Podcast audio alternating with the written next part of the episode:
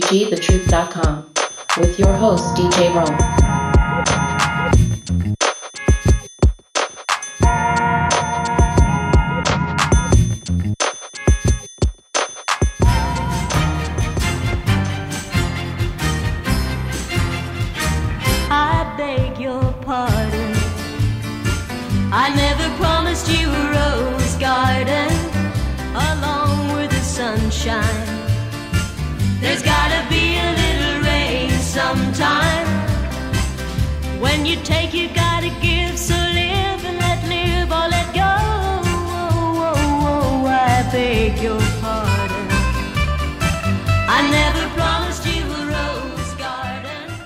Are back. KCWG, the truth.com's program's called Psychotic Bump School. My name is DJ Rome. And it's been a little while since we had this good brother on this show. This good brother has been a very dear friend, friend to the show. He is a cardiologist out of Washington, D.C., and uh, he's been tracking this coronavirus and has a perspective that, that few others have. Uh, I want to catch up with him because we've had some major, major, major developments with this virus as it relates to our politics. So, ladies and gentlemen, please welcome back to Psychotic Bump School, the good brother, Dr. Reggie Robinson. Dr. Robinson, are you there? I'm here. Good morning. Good morning. East Hey, time. welcome back, man. So, it has been a minute. Uh, before I get to the particulars of this uh, fight that you've been waging ever since the onset of this, you've been here before, like I said, but uh, by the time this airs, it's going to be Monday evening. But over the weekend, heading into this particular weekend, first weekend of October, good brother, they talk about an October surprise. Yeah. Here you go. You are on the East Coast and you look up in the sky. Is it a bird? It's a plane. Uh, what in the world happened heading into this weekend uh, with regard to the President of the United States, good brother? What did you see? Well, I live right up the street from the White House. Uh, my street dead ends at the White House, and you know, as they were waiting for Marine One to fly off, I, we were just sitting and looking at TV, and then you hear this big roar because they're huge helicopters, Mm. and it's usually uh, accompanied by an escort. And you could, we went outside, and Dana followed, like, "What are you going outside for?" And uh, Mm. I look up, and you could see the the two big birds flying over, going out to Walter Reed from the White House. That, that's like a powerful Wow. a powerful uh, scene. You see them just float, floating over the the treetops, and you Mhm. know where they're going, which is not far from here. Mm. Wow. Actually, Walter Reed is uh, right across from NIH, which is interesting. That you know you have the National Institutes of Health hmm that's trying to put out a lot of these guidelines with the CDC directly across from Walter Reed um, Medical Center. Absolutely. And that was a change in itself, right? Wasn't all that information initially funneling to the CDC and not NIH, or is this how it always has gone? Well, CDC is sort of overlooking at uh, the epidemiology of things, so um, they're supposed to all coordinate, really. Yeah, absolutely. So uh, there was some speculation about the fact that he was airlifted like that. Uh, what can you tell us about how? What does that say about the severity of uh, what he's possibly facing now that he's been diagnosed with uh, coronavirus? Well, locally, you can't really say. I mean, um, he they you know he has the risk factors, being overweight, um, his age, um, he's on cholesterol medications, and had a low grade fever. So we know that coronavirus can turn you know bad really quickly in those populations. So I think they're erring on the side of caution and Mm. taking him to uh, Walter Reed, where his um, uh, physicians are. Yeah. And he has physicians right there in the White House. So, do you know anything about this? Because, of course, he's been touting hydroxychloroquine, and all the conspiracists out there are saying that this is just a ploy for him to say he was cured magically by hydroxychloroquine. However, that's not what they uh, treated him with. Uh, how much do you know about the uh, the treatment drug that they're uh, sort of treating him with? It was I don't think it was rendem rendemsifer. No, it wasn't. It was it was an actual antibody cocktail that um, Mm. hasn't been released for uh, use in clinical trials. So I think you know they they can get things for compassionate use. So certainly he's the president of the United States. He would be the first one. Um, And Mhm. you hope that everything is safe with the antibodies. Um, certainly the antibodies are there to try to heighten your own immune response. Sort of what the what um, vaccines try to do to make your body do naturally. When you get a vaccine, your body produces antibodies to a killed virus, right? So it's not the actual live virus, so you won't necessarily get quote the flu, but your body probably will respond. And some people may feel sick because the body is mounting a, a- an immune response by creating it, creating antibodies to that specific um, virus genome and, and proteins. So this is going on the back end and actually creating antibodies to try to heighten the immune response. Hmm. Okay, well, I guess time will tell, right? Because again, by the time this airs, we'll hopefully know more about his condition. Uh, right now, the country is uh, sort of on edge, uh, and it, it's unfortunate that this has been, become so politicized, Dr. Robinson, because you've told us long ago this affects everybody. This isn't just a, a blue state, black people, minority. This impacts everybody. Although initially it was looking like it was having a a majorly deleterious effect on black folks, and it still is. Uh, what can you tell us about what the fight looks like uh, in your region, in your hospital, uh, the, the state of coronavirus in your area, Dr. Robinson? How's it going? Well, our mayor's uh, not taking, you know, she's not joking with it. Okay, that'd be So- Muriel Bowser, right? Right, right. She's not joking with it. And you hear people coming from the outside saying, hey, we can't do certain things in your city like that, or we can't just come and Mm. go. And the Mm. surrounding areas like uh, Maryland and Virginia, in particular, Northern Virginia, you know, the outside of Northern Virginia, things can be a little crazy sometimes. Hmm. But they've coordinated and they've tried to coordinate care with the surrounding Maryland. They call it the DMV, D- DC, Maryland, Virginia, because many of the people that work in DC live in far reaching Maryland, as far as an hour away um, in Virginia, West Virginia. So they have to really coordinate because if you don't have a coordinated response, there's no way you can traffic or um, or case, you know, try to track case. Uh, contact tracing is almost incredibly hard to do. Mm. Um, as we've been hearing about all the people that were in the Rose Garden and how many people become affected and yeah. how those people splinter out back to their own communities. right. So uh, DC, our caseload is low now. The death rate is low, Mm. as well as surrounding Maryland and Virginia. So that's a good thing. Right. And um, the mayor's really been pumping the brakes on a lot of things, um, I, and I I think that's a good thing. She has a really good uh, head of the Department of Health, a Dr. Nesbitt, who's also really no joke uh, when Mhm. it comes to this. Wow. Well, thank God for local leadership, good brother. And again, um, at the risk of politicizing this virus, which has no preference, you know what I'm saying? It, it, it it's it's wreaked havoc across the planet, and it just goes to show what leadership can do. I mean, just imagine if we had such a coordinated response at the top of the uh, the Fed, and all of these supplies that you all were lacking so drastically at the beginning of this have been doled out early on in the fight. Um, I was talking to you briefly before we started about a coalition of black doctors that have come together to sort of wage a war of messaging to combat the mismessaging and misinformation that has been rolled out by this current White House. Uh, can you tell us uh, where do you stand as far as the messaging on the coronavirus? Do you think it's finally sunken in, especially with the onset of the president and the first lady uh, coming down with this? Um, the messaging of coronavirus. Uh, what are your thoughts on that right now? you know, locally and personally, I see my patients who actually come into the office or are thankful that they can get a televisit because they're scared. That is sinking in, um, at least at least here in the area. I think all politics are regional, just like the people are regional, um, Mhm. and you can't. Uh, you know, I have to pick my words carefully when I say some of these things. Um, I understand. I do that all the time. people are people are people, and Mhm.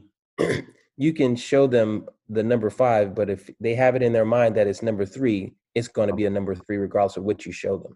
Come on. So it's just our job as a physician, uh, as physicians and responsible people to put the truth out there. And the Mm. truth is ever changing, right? Mhm. So we've seen from the beginning, six feet, this mask, don't wear the mask. Now wear the mask. Um, now it's aerosolized. Oh, we knew about it in January and February. Mhm. We want to downplay it. So we we can't really politicize this because it's a real thing. Absolutely. Even as a physician and people in the science community, if we're getting wrong information, we're going to send out wrong information, hmm and we don't late we don't know where that wrong information is coming from, and until it's too late, sometimes until the cat's Right. out of the bag, until two hundred thousand people have died. hmm So what we're fed, you know, we can do our own research, but if the research is coming from a tainted system or a source, then we're giving out tainted information. So I think people are and the information are slowly catching up together. And I hope people really listen to it and realize that it is there. It could happen. It it, it shouldn't have been this bad. Just Mhm. with some public health issues and public health change. hmm Absolutely.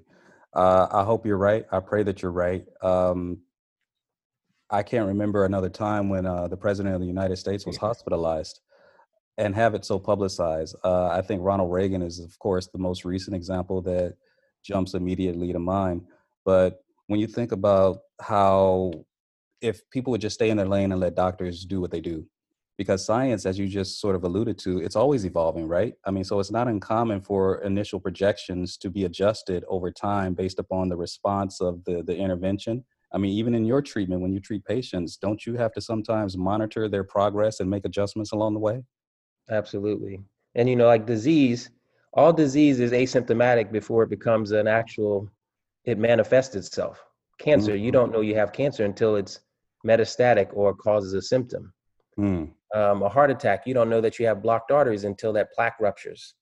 A stroke, Mhm. you don't know that you're going to have a stroke until a, a clot forms and, and blocks up an artery. So Hmm. viruses don't manifest themselves until they, you know, reach a certain level or a burden. Right. Uh, and then you start feeling the cough, the loss of taste or smell, the headaches now that we know that can be a symptom, the gastrointestinal symptoms, the nausea, the vomiting, the diarrhea that Mhm. can now become a part of it. And we're getting into the flu season, so all of those things overlap. So, Oh, you know, you're going to be looking at people sneezing and coughing now and like, what, what, hey, Hey, step back, exactly. right? So, Exactly. you know, the same precautions. What happened with HIV? You know, Mm. we were frightened and scared until we learned more about it, and then everyone you have it. It brought on the the the idea of universal precautions. You treat Mm. everyone as if they may have had HIV when you when you're sticking needles in something, or if you're cutting, or if you're exposed to bodily fluids or blood. hmm You make a universal precaution, hmm um, and those things take a time to to, to set in. You know, we have seatbelts. You don't see people marching down the street about seatbelt laws and their First Amendment rights, Come on. right? Because you have to wear your seatbelt or you get a ticket. That's right.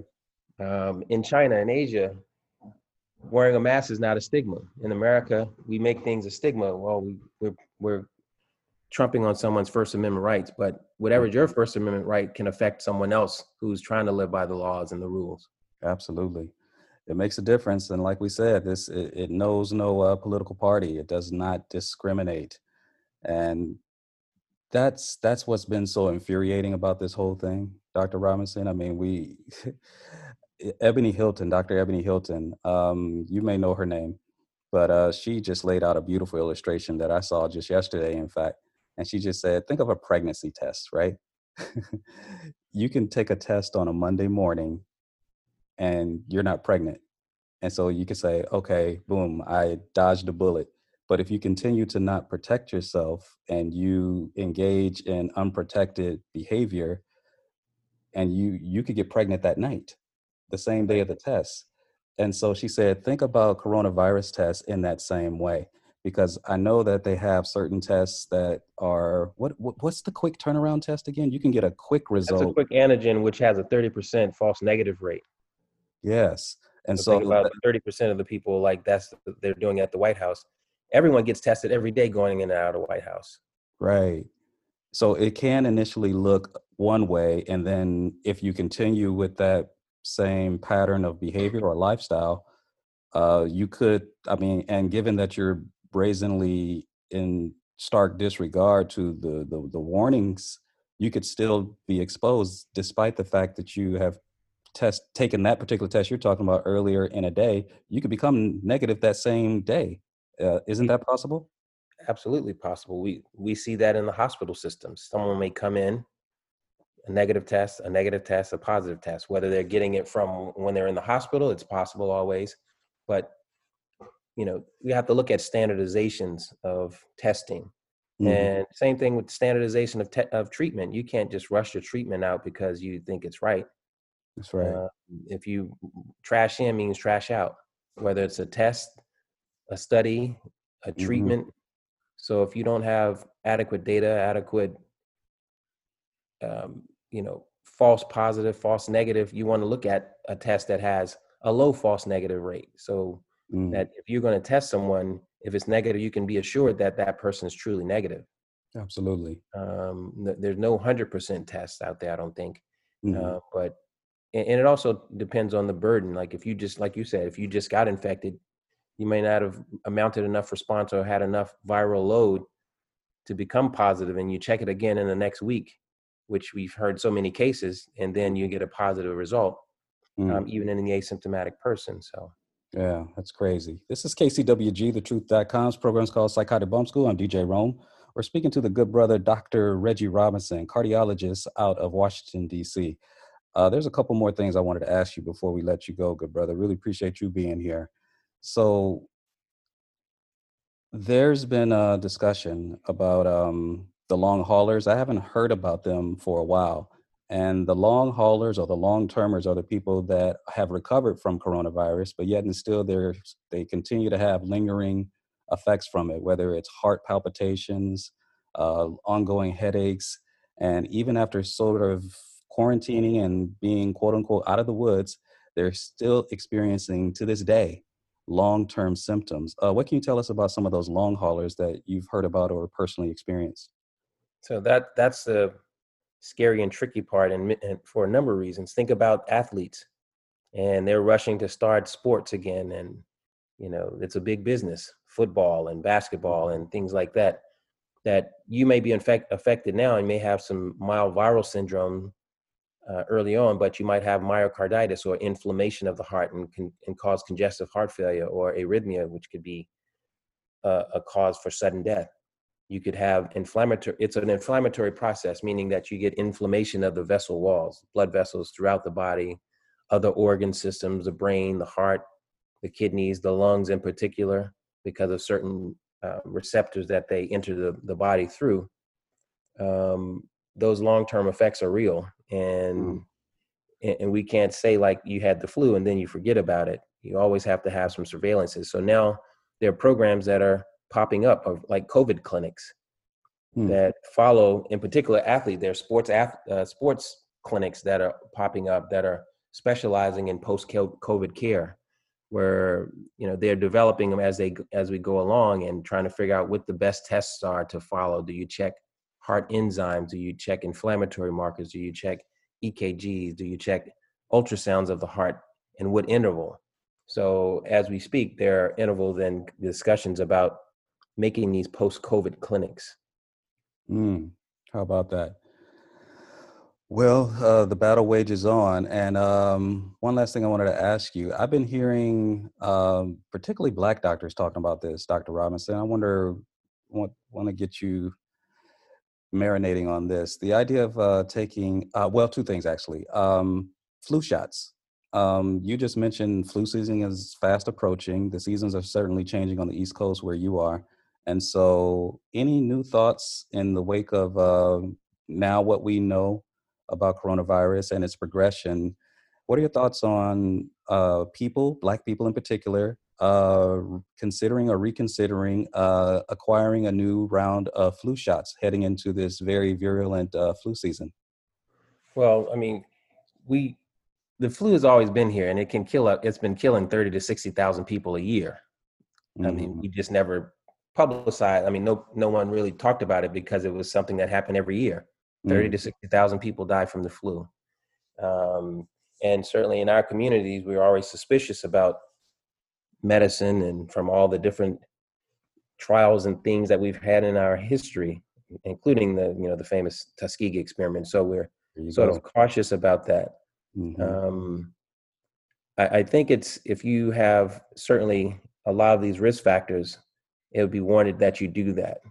Um, get the flu shot. I get it every year um, because I really have to because I work in a healthcare setting. Okay. Um, I have to do certain things that I don't. I can't just think about myself, but I have to think about my patients, my staff, my colleagues.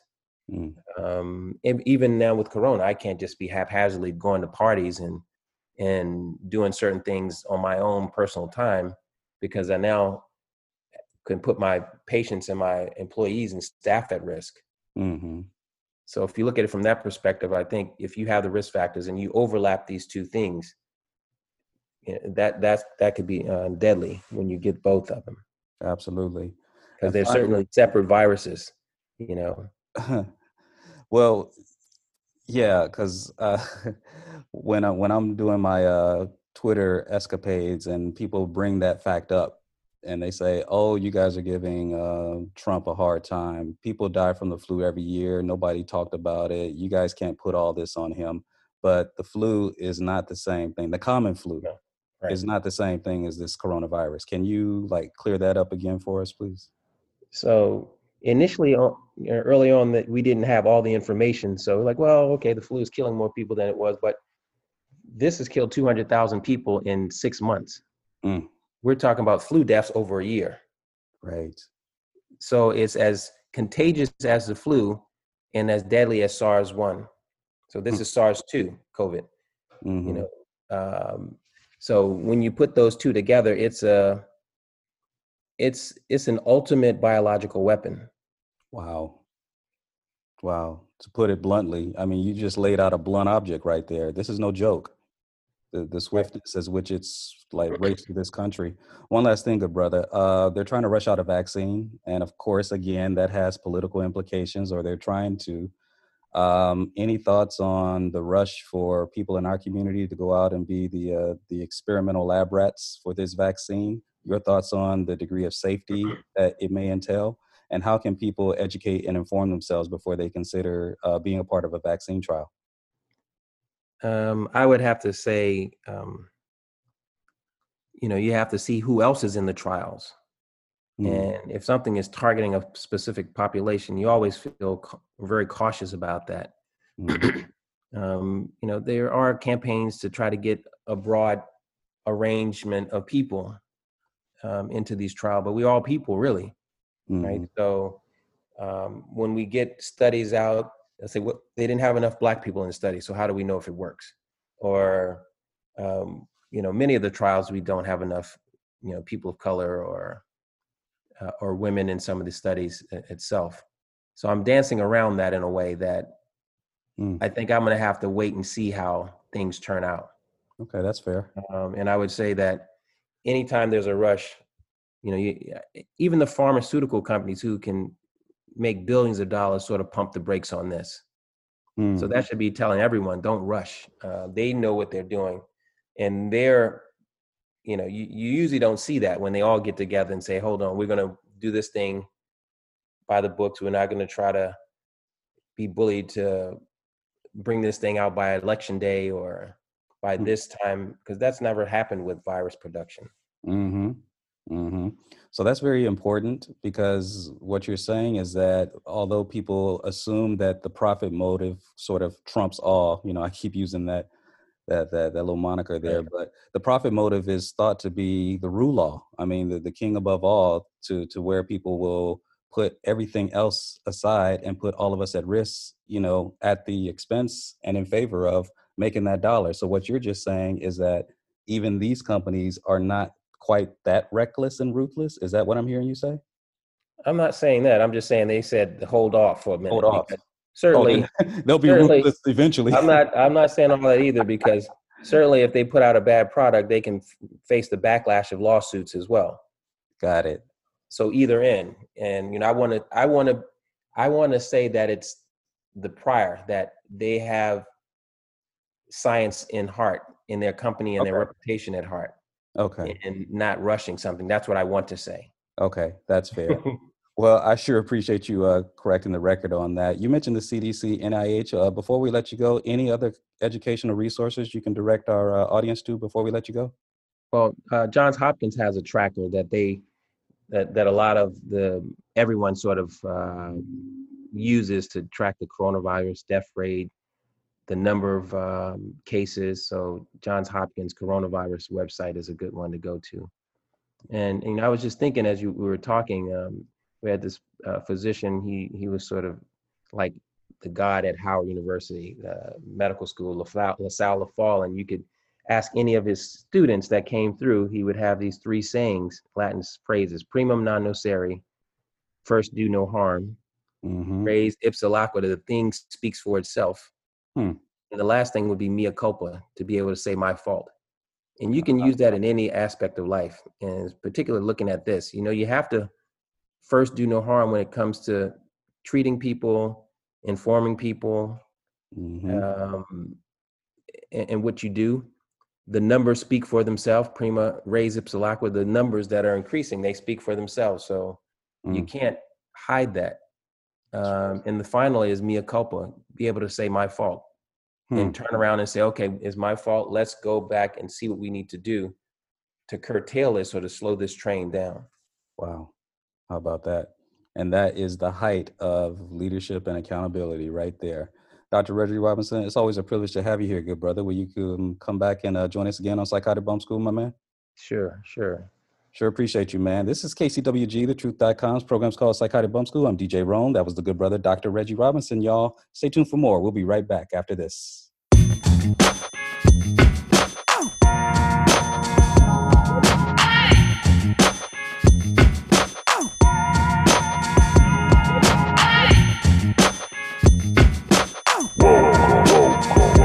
DJ Rome.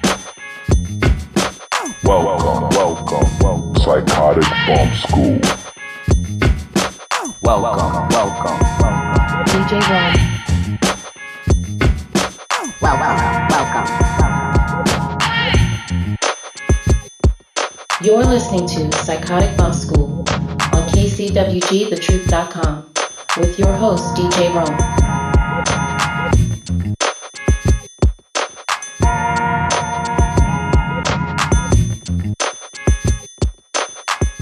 Okay, we are back.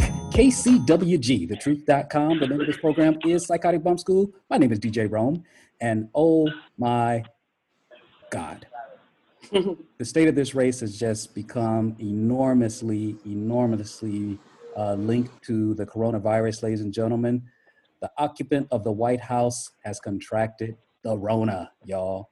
The Rona has finally made its way into the White House and it's not for a lack of uh, trying that we all nationwide tried to prevent this, but nevertheless, here this nation rides a significantly compromised occupant of the White House that will fully constitute a, a crisis in leadership to the point where people are rallying around this as a national security threat.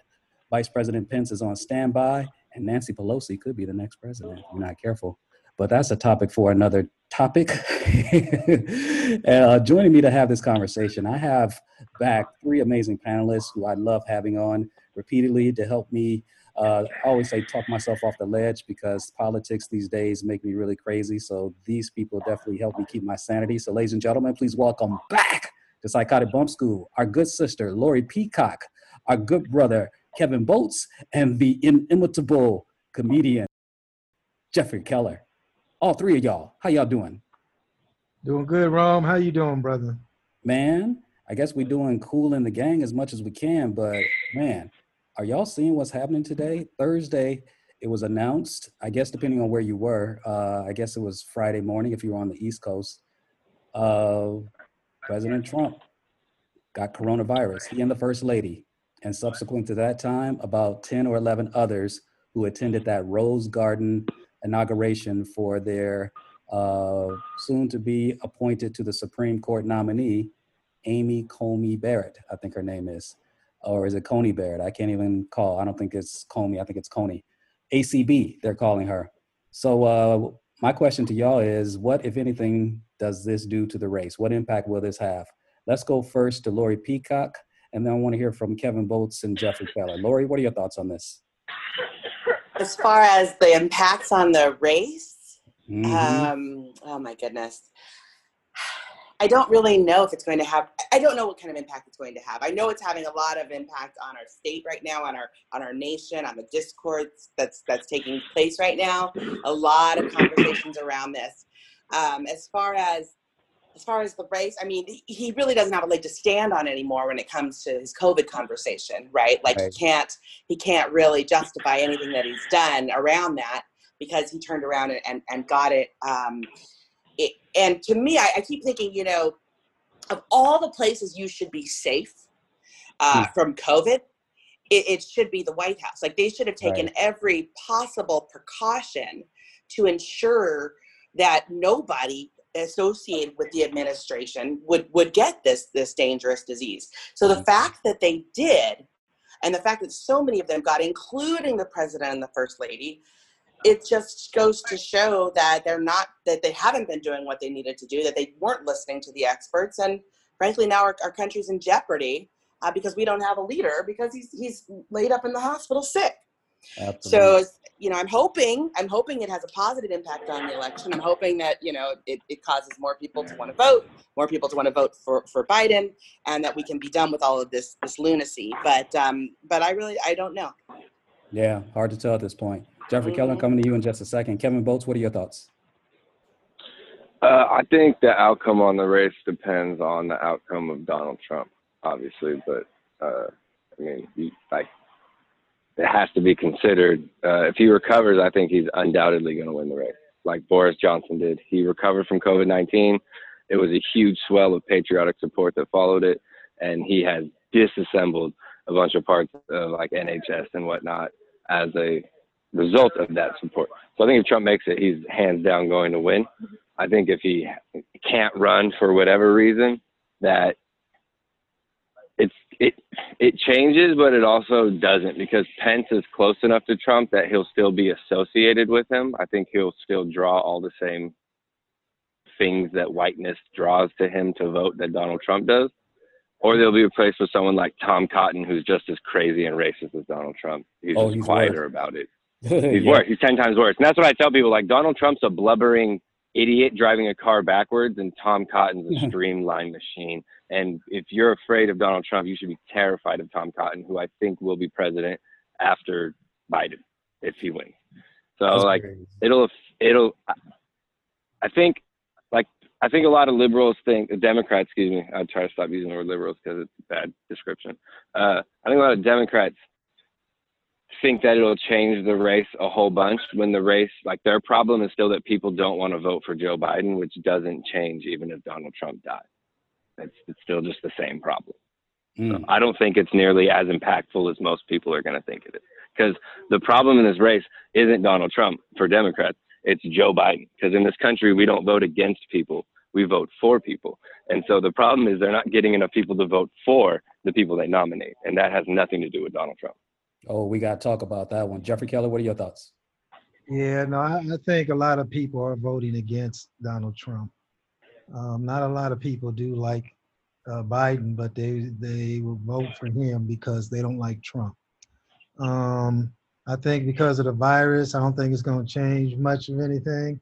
You all did was really split uh, people up on social medias, let them know who really hates Trump and who really likes him. His his pe- his his people are always going to like him, and the people that don't like him are always not going to like him. So it's it's it's not really going to do anything. Trump is going to flip this thing though. He's going to say, "Oh no, I found a cure for the virus, and and I survived, and everybody else should take this virus." And see, I told you I would do it. And he's going to talk all the madness. He's going to find some way to, to spin it uh, positive for him. Mhm. Um, but yeah, as far as it, I don't really think it's gonna have. Even I think what Johnson or, or when he had it, uh, it gave him a little bump, but that didn't last long. So Mm. yeah, we'll see. Well, Jeff and Lori, can y'all talk back and forth? And Kevin, I want you to jump in too. Lori, you mentioned when you spoke about the, the credibility issue that's now glaringly clear on the uh, Trump side when it comes to coronavirus. They were wrong on this. I mean, they were deadly wrong on this. And where people were trying to uh, make a case for not wearing masks and the whole thing, they've lost that argument. And yet, both Jeff and uh, Kevin still feels that the fact that he's now contracted it may have a slight bump, but may or not any bump at all. Uh, Lori, can you go further with that whole credibility issue? What does that do to the standing uh, from your perspective when it comes to the voters on that issue? Well, yeah, he definitely has no credibility there. And I think that a lot of people, a lot of people are like, well, you know, see, he's told you so. Like, why didn't you listen? Why didn't you pay attention? Why didn't you take this seriously? Millions of people have contracted this disease. Hundreds of thousands of people have died from it. And it's continuing. It's obviously not slowing down. It's continuing because look at all of the, the, the prominent people who have contracted it recently. So it's still an issue. It's still a problem. It hasn't miraculously disappeared or gone away as it was supposed to have done by you know spring or warm weather. Um, it's it's it's rampant, but it can be prevented. Look at what I mean. Again, I just think about the NBA and how they've managed to have all of these people around each other and all of these games, all these interactions without any COVID cases. So it mm-hmm. can be and, the White House. Could you imagine Obama's White House getting getting COVID? I just can't even imagine it. Like they would have done everything that they, they would have listened to the experts. They would have done everything they could have done to prevent it. They would have had health screenings and and and temperature checks and you know quarantines and they would have worn masks and they would have social distance i mean we've done more social distancing to prevent covid in california than they did at the white house and that to me is just is travesty so as far as voters and as far as what people are going to do i think that their decisions were their minds were made up nobody's changing their point of view at this point. People have have their opinions and it doesn't matter how much you rationalize it doesn't matter how much you call out their hypocrisy it doesn't matter how much you d- describe the double standard they are still going to believe what they want to believe they are still going to vote for him they're still going to support him. And this may gain him a little bit of sympathy but i, I don't think so. I think that um, I think that people are, are, are, seeing through the crap. And the fact that people don't even know if it's true or not, right? That we had to question, does he really even have this disease? Is it just a ploy? I mean, that's just pathetic. And, and, and it just goes to show how untrustworthy this whole administration has been all of this time.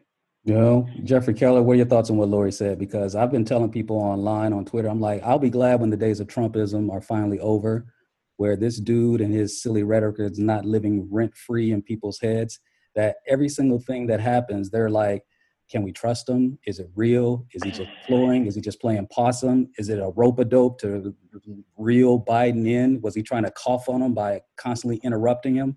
I mean, I wish that Democrats would just play their position and put their case forward. Jeffrey Keller, what are your thoughts on that? And then I want to hear from Kevin Boltz. Yeah, I mean, Trump created this whole thing with the whole fake news when he first started running. Mm-hmm. So, you know, ever since he created that, you, you don't you don't know what to believe anymore. And I think this time it's like bit him in the, in the bit him this time because people don't know is he the truth?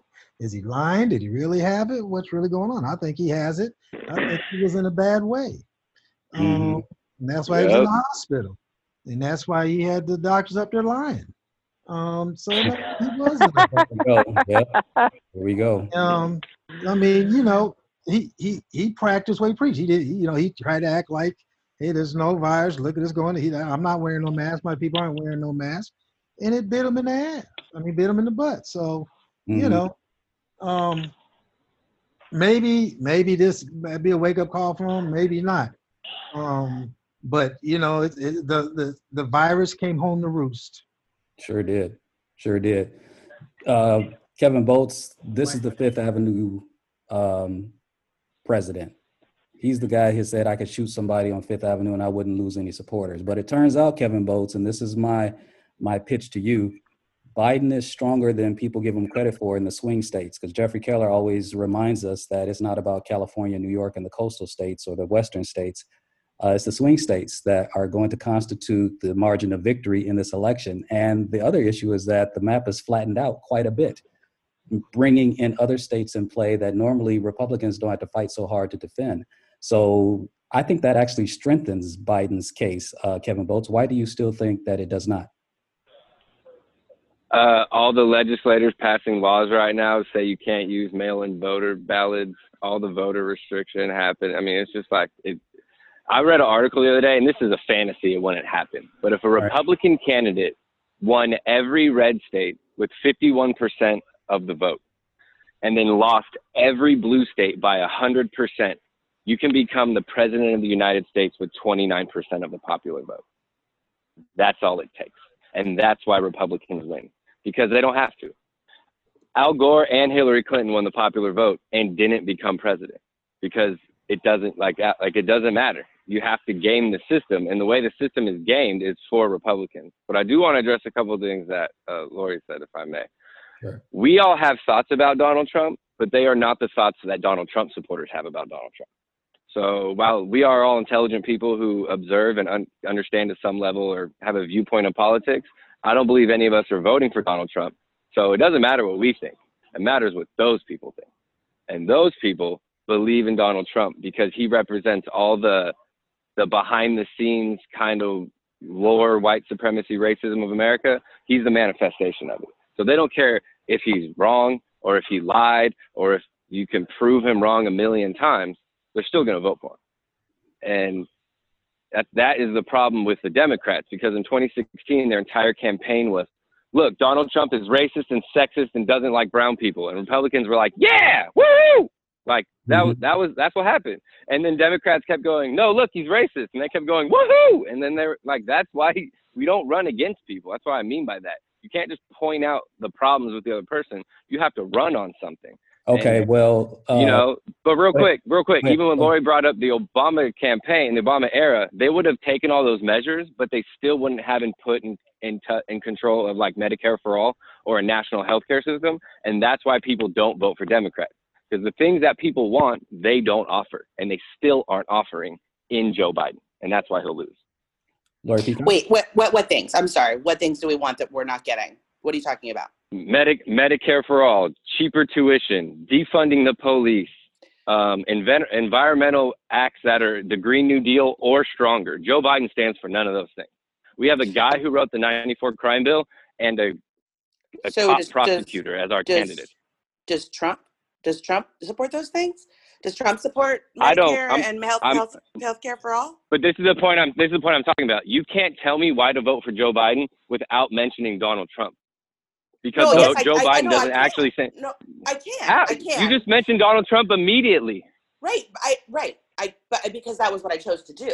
But it, I could have gone the other way and, and listed all the ways that you're incorrect about that initial statement.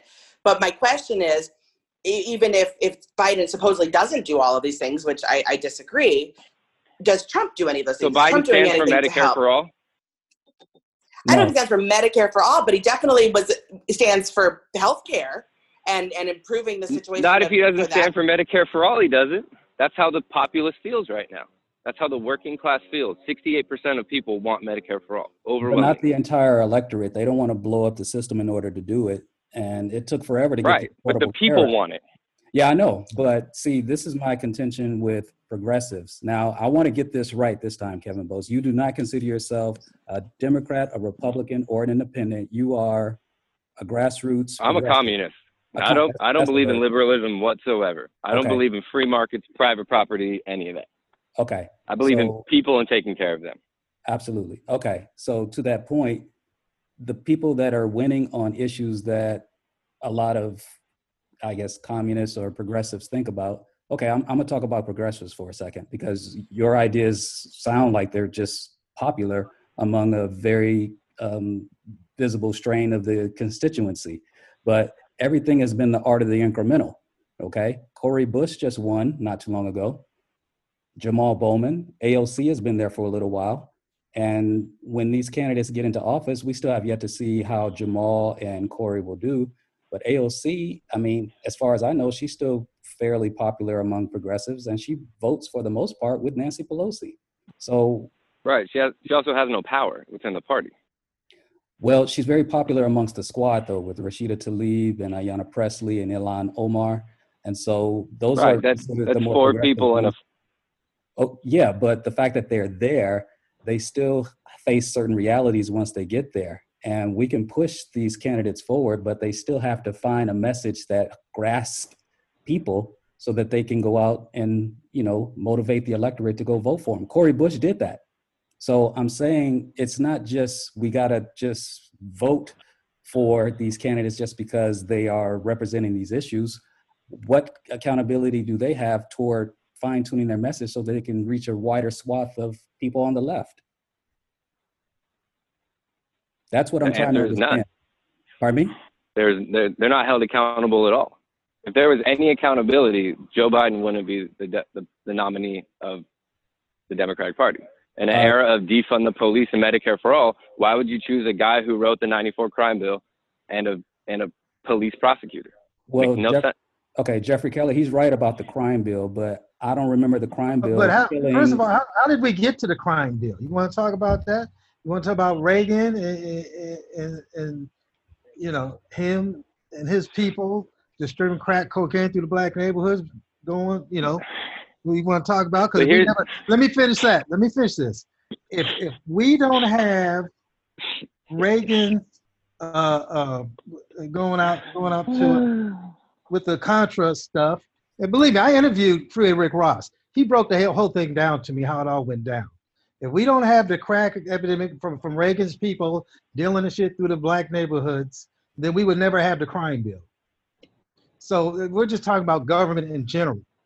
Now you can't blow up systems. You have to start. Even Obama said when they started out with Obamacare. Why not? Well, let me finish. Let me finish. Okay, so so let's say Biden's for public option. That's a start. That's more than, than, than what Trump is for. So they are, they are trying to. He wants to do stuff with the Green Deal, not the whole, everything, but he does want to create green jobs. So don't say that he doesn't want to do something. He wants to do some of it. He doesn't want to do all of it. Kevin or And Lloyd? then you you're- And that's, Right, and- and, and and- that's been going on since George McGovern in 1968. And, And the riots so- in Chicago by the, the DNC. Go ahead, So Lloyd. your take on the all or nothing? I, I'm going to go with the with Yeah. with people who, who support. Right, it, it's an all or nothing thing for you, right? It's like No, it's don't- you That's your off every- definition of it.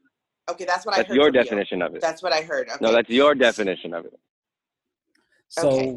So if it's there? so if it's not all or nothing, um, you're saying that if they don't if they don't check off many of the boxes that you want, then you're going to just not participate in the election and the voting.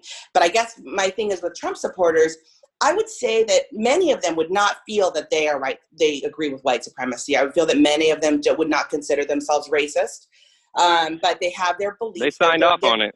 they're check boxes that are important to them, right? Whether it's gun control or or pro life or or whatever it is that they're, they're, or taxes, you know, that their campaign is for. That they turn a blind eye to all the other issues with with Trump and they go ahead and they support him anyway, right?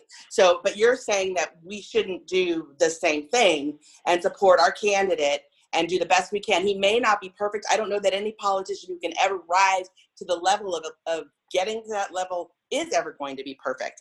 And yes, systems do need to be broken down and replaced, but that's never going to happen under a Trump administration. It could happen under a Biden administration. Kevin, you don't think so? wholeheartedly disagree with that.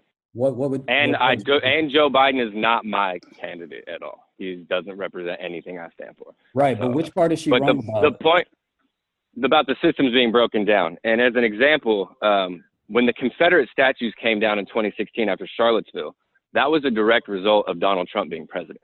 In my opinion, if Hillary Clinton is elected president, you don't have that rash of Confederate memorabilia and monuments being taken down because the conditions would have been very different. And the reason that everything is so agitated right now is because all the contradictions within the system are exposed. The government's not taking care of you. Even in California, my whole state's run by Democrats, top to bottom, except for the county. We haven't got a stimulus package from California. We haven't got health care offers, free screening, anything like that. And that's my point. Like, We got When free I brought up screening in this- Southern California. That's not true. We have free screening. so, in ev- so everyone in California. healthcare has, ha- so everyone in California has health care right now and can get help. te- if no, no, you said free screening. I screening. feed people every, You said I- free screening is what you said. We get free screening in Southern California. And if you can absolutely get California care and free health care in California, absolutely they it's have it. We're- terrible. I have it. It's It, terrible. it may be terrible, but it is something. And if you are sick and you are in tr- trouble and you need to go to the hospital, you're going to go and you're going to get taken care of and you're not going to have to pay for it. Right. And at the same time, my other half, who got kicked out of Kaiser because she stopped making money because she got lost her job due to COVID, got put on Medi-Cal and lost her health care for eight weeks and her medication and her therapist because of lapses in the system. If you guys are going to feed me the current system as the solution, I'm not eating it. And like, that's the point. I brought up Well- criticisms of Democrats. Hold on, hold on. I brought up criticisms of Democrats, and the first thing you brought up were Donald Trump, and then Reagan was brought up. You guys cannot talk about this without bringing up Republicans, and I don't believe in the duopoly. There's no me and them. There are people who believe in liberalism and believe in the system, and people like me who do not. That Well, that is it. Nobody's saying they believe in the system. I'm just pointing out stuff that you're saying that. But you're voting within it. So hold on, finish. Let me finish. I was just pointing out stuff that's incorrect that you're saying. That's all I was. That's what I'm talking about. Is the system perfect? No. Do we have an American caste system? Yes, we do. Do I? Do we? Does everybody know about it? No, they don't. Are we brainwashing kids to love no country? Yes, we are. But there, there has to be subtle changes. There has to be movement. You got to figure out how you're going to attack the system. But to sit there and say that this state's not doing this, it may not be the way you like it, but there are things going on as in healthcare that you can't get. I'm sorry, there was a Right, gap. and if in in a it. free democracy, There's a I don't like the system, I don't have to vote within it. That's You- how it and- works. and you don't. You guys you are trying don't. to shame me into And voting. you don't. No, I'm not. Nope. Nobody's not. trying to shame you into voting. I'm not. When did no? I'm not trying to shame you into anything. I I, I would You be keep the bringing last up why I have to vote for Joe Biden. I never You're- said you're- you have to you're vote proce- for Joe Biden. You, you spent the last ten minutes prosecuting me for not voting for Joe Biden, and kept bringing up Donald Trump as to as if I'm supporting that by not voting for Joe Biden. That's what's Well, been going one on. thing that I'll, I'll push back on with that is that you mentioned Hillary Clinton, and that's something that Trump supporters love to do. Is they love to do a 2016 flashback. I'm not saying you're a Trump supporter because I know you're not, but No, I brought it up as an example because the exact same thing happened, Okay. and she lost to Donald Trump, but and we're acting like that didn't happen four years later. Okay, but that's the mistake that progressives make is that they try to compartmentalize what our stance is. Yeah, we want Trump out. That that's not the only thing we stand for. Yes, Trump is a racist, but that's not the only thing we stand for because we are trying to expand the Affordable Care Act. Joe Biden does support putting in consent decrees to hold police departments accountable so for their actions. And so he does have a plan, a national federalized plan to respond to COVID. Everything you said about Hillary Clinton, you said this might not have happened if if Trump weren't in office. And if Hillary Clinton was, we wouldn't have coronavirus being the problem that it is right now. She would have responded to it. And so the big Sure. issue is still the, the, the ghost, the ghost under the, the the mattress here is still coronavirus and the fact that the Democrats have the stronger messaging on coronavirus. And I'm saying that that's going to move some people. The fact that Trump has contracted this virus and Joe Biden has not, that's going to resonate with people who are sitting on the fence. Now, I know that there's a smaller electorate of undecided voters this time around because people are pretty much notched in. They're pretty locked into their positions right now. And plus, the election's already started. We all know that too. So people have already cast their ballots. I don't think that Trump is as strong as people give him credit for. And I don't think that he's going to have an easy ride to the White House like he did before, or as easy a ride, because for one, Bernie and Hillary were not aligned in their uh, policies. They, they were fighting right up until the end. They're far more aligned now. And here's the important piece Trump is losing supporters. Now, is that loss equivalent to the party defections or the disaffected voters who don't feel like Barack Obama did everything that he said he was going to do? I guess we'll have to wait and see once all the votes are counted. But there's only one side suppressing votes, Kevin Boltz. There's only one side. There's only one side. That's not And- true at all. That that is Okay, not true so at all. No, I no, knew no, hold on. there. No, no, no, no, wait, no, wait, no, wait. no, no. You don't, you don't get to tell lies like that in. and then move on. I'm gonna let you in. No, that's that's fair. I'm gonna let no, you no. because I, I think I know where you're going because they got uh, Bowman off the uh, ballots. Of the, Yeah, they took the Green So Party they- off in Wisconsin, and they are the ones who purged their own voter rules in New York in 2016. So don't talk about they're the only ones who are suppressing votes. Also. Democrats have checked the box list in most of their states, which means felons can't vote. So they are also suppressing votes that way, which is my point. This system cannot free us, so stop voting within it. But That's- that's, that's not what I good believe. enough. Okay, well, again, I'm not encouraging. I don't force people to vote on a stance that they don't believe in. But what I'm saying to people like you who seem to be all or nothing right now, It's not all or nothing. Can we stop saying that? No, it is all about nothing because things. No, because you guys like why do you guys get to define that? Like you said progressives are making a mistake. How come the mistake isn't putting up a candidate who progressives align with and vote for? Like why do. does They- the they- they establishment get to decide who the mistakes are being made by? They did that with AOC, Jamal Bowman, and. She's uh, not running for president or vice president. It doesn't matter, but I'm talking you don't like presidential candidate. but you got to put forth a candidate that can win. with the messaging. So if these policies are so good, I, I like some of the stuff you're talking about, Kevin. I really do. Right. And I think they're good. And- I think they're worth fighting for. and- but Cori Bush lost the last time she ran in 2018 when that blue wave came in. She got her butt kicked against the same guy. So did Hillary beat. Clinton But with the same messaging we have now. Stop bringing up Hillary Clinton, dude. You're throwing me off. In 2018, But it's the lost. same. It's the same situation. not. You guys you act like gotta- history isn't repeating. Okay, but it doesn't have to repeat though. If you fine tune and refine your messaging, Cori Bush showed how it can be done. But my issue is that's how you win. If you don't like the candidates that are so-called blocking you, you got to take them out. And I know you're right because I knew you were going to go there. Bowman did get asked to step. Not Bowman. Uh, the Howie. What's his name? The Green Party candidate. Howie Hawkins. He didn't Yeah, ask him. you to step down. They decertified the Green It- Party and took them off the ballot. Don't fight. don't sugarcoat this. It was a Don't sugarcoat fight. this. No, you don't have to worry about me sugarcoating nothing because I, I ain't afraid to tell the truth about it. So I'm saying this Cori Bush found a way to win. So if you don't like these candidates and policies that are in the way, y'all got to keep swinging. But why are you talking about Cori Bush when he didn't run for president? Like, This how is come I can't bring up Hillary, who was a presidential candidate, to compare this Well, race to? Yeah, you can bring her up, but I was in the middle of a point. I don't want to talk about Hillary in that moment because you it was throwing me off. A lot of Democrats are, are centralists. Why- I don't why think any Democrats are progressives. Actually, I don't believe. just- Actually, can I or I don't believe in the term Let me progressive finish. at all. Let me finish. I'll let you finish. I'm just saying, no, there are progressive Democrats, but there's also different levels of, of, of Democrats. And some are some are more liberal than others, and some are centralist. So you talk about very progressive. That's not all Democrats. You have to remember that. Right, but the, I the, consider the myself progressives a, haven't a, progressed a, a the very party progressive anywhere. Democrat. Right, but you haven't moved your party anywhere. It, it's more conservative. This this Joe Biden's campaign is more conservative than Hillary's. It's moved to the right. Well, Joe Biden is more conservative than Hillary Clinton. but on he the political more of Bernie's platform a part of his uh, policy. It's stripped, stripped down and watered. He has none of it. He was just touting how he beat the socialists on the debate a few nights ago. Well, I beat him. I'm not a socialist. Quote Joe Biden.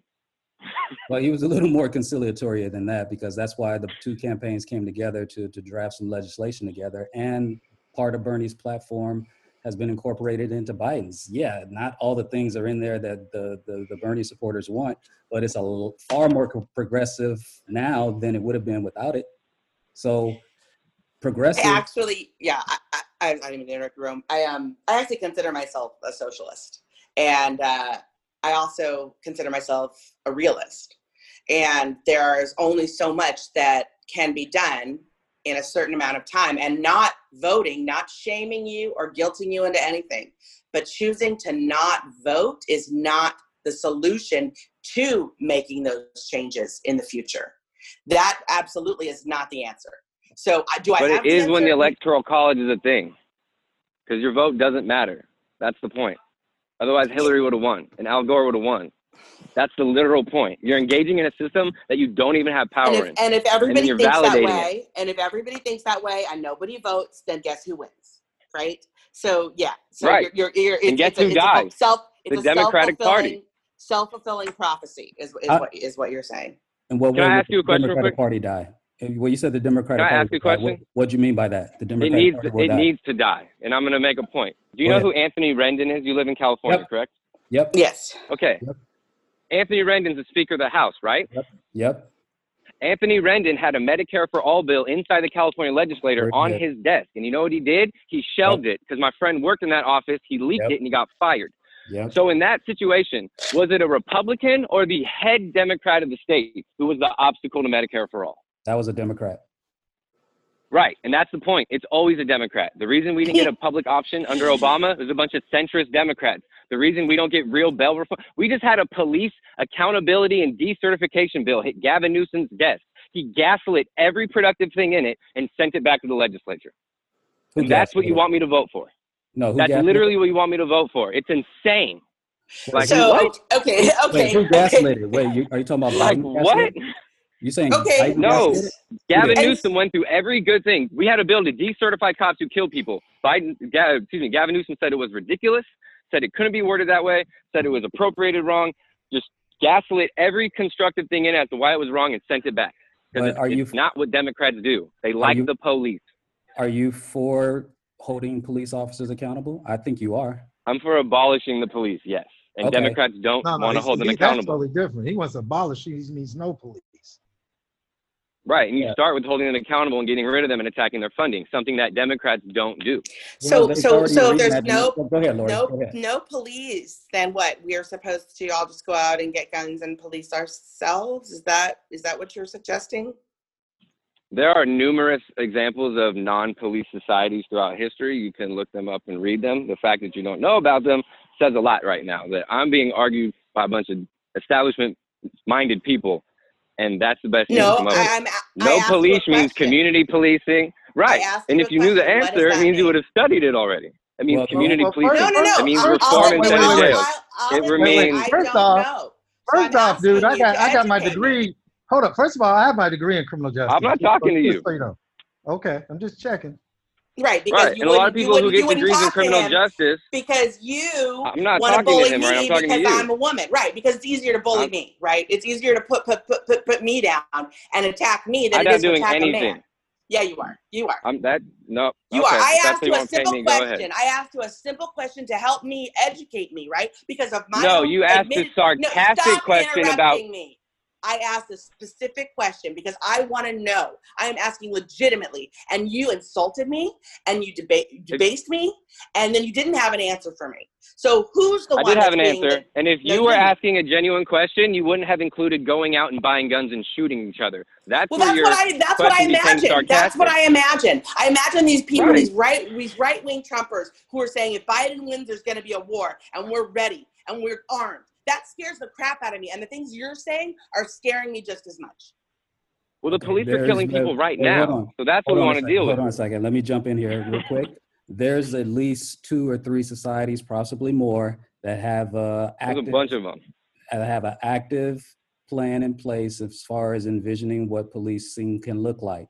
Seattle just tried it recently with the whole Chaz thing, and they had some issues. That there. was not an attempt at that. That was a bunch of people New taking Jersey. over land. Well, you don't That have was not an example, attempt but at non-policing. example. Camden is another community, and I'm not even looking this up. This is just stuff that I, I know about. Camden is another community in New Jersey that has had community-based policing, where they're walking the streets and working with the community leaders, and they're making sure that they are getting to know the the occupants of the neighborhood. And instead of sending law enforcement in to deal with every single call, they are incorporating social workers who can come in and de-escalate situations. So it can exist, and I, I don't. I understand the concern that it's going to be the Wild Wild West, and that's how the Trump side frames the argument that Democrats are not for law and order. No, of course, we're for law and order just like they are. But at the same time, police that's a different argument than holding police officers accountable when they go rogue. Uh, because there's no way Breonna Taylor's shooter should be not in jail right now. But but that's not rogue. That's their form and function. That's their job. Police are a vestige of slavery it's and not their job to patrol. go. Their job is to keep a- but it, your job is not permanent just because it's your job. If you make a mistake, you're supposed to be held accountable. Right, but that is assuming that they made a mistake. If you look at historically the role of policing, its job is to protect property and kill Breonna- non-white people. Breonna Taylor. Right, that is the job of police They- They're to do what? To kill Breonna- people, to protect private property. That's the Well, job you- of the police. Okay, to but if you suppress make a the working mistake class and you and get the the wrong interests of the person, rich. okay, but if you make a mistake and shoot the wrong person, then you're supposed to be held accountable for that. Right, but it has Right, to be but within. but the system doesn't within- feel that way. But it has to be within the laws. That's why they have the laws that they have to protect the police, so they don't get prosecuted like they did in Breonna Taylor's uh, situation. The Democrats don't believe in qualified immunity. They just try to take that out of the bill. Now, that's not the same as defunding the police, but getting rid of that is a great start. Wouldn't you agree to that? Some Democrats do. Democrats in California wrote the Police Bill of Rights, and a Democrat just sent back a bill to help deconstruct that. So Okay. yes and no. But, but I got a yes though, because nobody here is saying the Democrats are perfect because we know they're flawed. And I'm very familiar with the Anthony Rendon situation. I thought it sucked because I'm like, this is a great opportunity to get the public option or Medicare for all. I'm sorry. And Right, but then why stay in an abusive relationship though? well, I'm saying you got to take them out though. So who's cha- who's moved forward to challenge Anthony Rendon to get him out? Right, Yes, but but- when you're in an abusive relationship, you leave it. You don't try to change it. We do leave it. Right, but do you leave it to go to a worse one? Do you do you leave it to go to an even more abusive relationship? And you, Who said to go to a more abusive relationship? Well, I think I think you're both right. I mean, you you should leave an abusive relationship, Kevin. I agree with that, but I also agree with Lori that you you still got to fight for some change. Who has stepped up to challenge Anthony Rendon? I have no idea. Well, he needs to go, right? I mean, I'm agreeing with you, but see, that's what I'm saying. It's like keep fighting until you knock him out. But how long? Like that's my that's why I brought up George McGovern in Well, that- that's a good- 1968. George that's a McGovern was a point. progressive Bernie Sanders. Hold on, was a progressive Bernie Sanders candidate who was screwed by the establishment, who ran Humphrey. There was riots at the convention, and the police beat the crap out of people. And then the Republican Nixon beat him because no one liked the candidate. It's exactly the same thing that happened in 2016, Okay, and we're a- repeating it again. Okay, good point. Now he's getting into Jeffrey Abby, Abbie Hoffman, Chicago Seven, that whole deal. No, I get it. Well, Jeffrey Keller. Right, but it's the it take same to get- story. Well, No, everybody. no, believe me, I understand. Look, I'm independent, but I'm, I'm my, my deal is is is I'm just I'm always fighting for the people, and I've seen progress. As like in, in L.A., let's just say, you know, we defunded 150 million dollars from the police for next year. That's a hmm. start. That's a start. You see what I'm saying? We are people are doing things. There are stuff going on. We can point at negatives, but there are in some cities where people are having change. Yep. And so you have Right. you do have to go out and, and protest and walk the streets like I did and, and, and scream about that so people will have change. Well, so Jeff, I mean, work you were doing with the only deal department? if I if I if I'm playing in, a, in, in, in if I'm playing professional football and I'm in the NFL and I'm stuck on a team, well, that's where I'm stuck. We're stuck in a system. Our job is But you're how not do you- stuck how- in how the you- system. Let me finish. Let me finish. How do you circumvent that system? That is where you're at. hmm Exactly. And we highly disagree on how to circumvent. it. I don't believe you circumvent things by voting for them, validating and participating within them. Like, do you think No. Palestinian people are going to get liberation by voting in Israeli elections? But the, you No. take them out though. But how do you get the people out of the way that are? But you take them out by participating. if they're in your way. You do don't run within the Democratic Party because the Democratic Party fights tooth and nail to keep So progressives off the ballot and beat them and fund I'm against them. them? I'm agreeing with you. So, But why run within a party that hates you? Oh, but you have you. We've been talking about Howie and the Green Party. So why not form a party like that and take Anthony Rendon and people like him out? That's exactly what I'm trying to do, and it doesn't involve Okay. the Democratic Party or its That's corporate okay. candidates. But I'm just saying, it's like it, it's not just uh, either or strategy. I mean, I'm certainly It not. is, though. vote. No, it's not. You can do both. You can leave an abusive relationship and organize and mobilize a candidate that can take those people out that are in your way. But- But you're not voting for the replacement candidate. You're voting for the abuser. Joe Biden has abused the working class through his Well, legislation Take them out and his actions. Take them out. Take them out. I am. I'm not going to vote for him. well, okay, that's what I'm saying. But you have that right. But you know, the other part of that argument is you got to put forth a candidate candidate that has the messaging and the votes to go out and mobilize and take them out. And until somebody does I that- agree. Until somebody does that, this this this is what we have. That's why it's a big tent party on the left because we we don't have a uniform consensus on anything. Well- But it's not Yeah. the left. It's the center, center right. okay. Go ahead, Lori. Well, and that's the that's the, been the difference I think between Democrats and Republicans for so many years is that within our own party we have so much dissent We do. and we have so much just you know frustration and and dis- discord. So, but in Republicans it doesn't matter. They they they're going to stand together. They're going to band together. They're going to Yep. do their thing over and over and over, even when their candidate is Trump. Yep. and and so to not even and to, to continue to say how bad biden is bad biden is bad biden is but then we're not allowed to say that trump is worse we're not allowed to say that that's I'm not. a I'm worse not. I didn't say you weren't allowed to. I said tell me why to vote for Biden without mentioning Trump because I'm not voting against Trump. I vote for things. So if someone stands for what I believe, then I'll vote for it. That was the point I was trying to make. I think Right. you can make that binary case though, Kevin, because Trump is. There running is no binary. The binary is imagined, and y'all are all subscribing to it. Well, that's your perspective, but Trump It's framed very much argument against Biden by mentioning and name checking Biden, and that's how he's mobilizing his base. So I don't think it's a a, a, a trash approach to you know, politicking. It, it works. That's how you frame the argument to show that you're a better and different candidate. right This Right, but you're not talking about comparing KCWG, the the program's called, get hold up, hold up. This is KCWG, the truth.com's program's called Psychotic Bump School. I'm DJ Rome. That's Kevin Boltz. We have Lori Peacock, and we have the inimitable Jeffrey Keller. Go ahead, Kevin.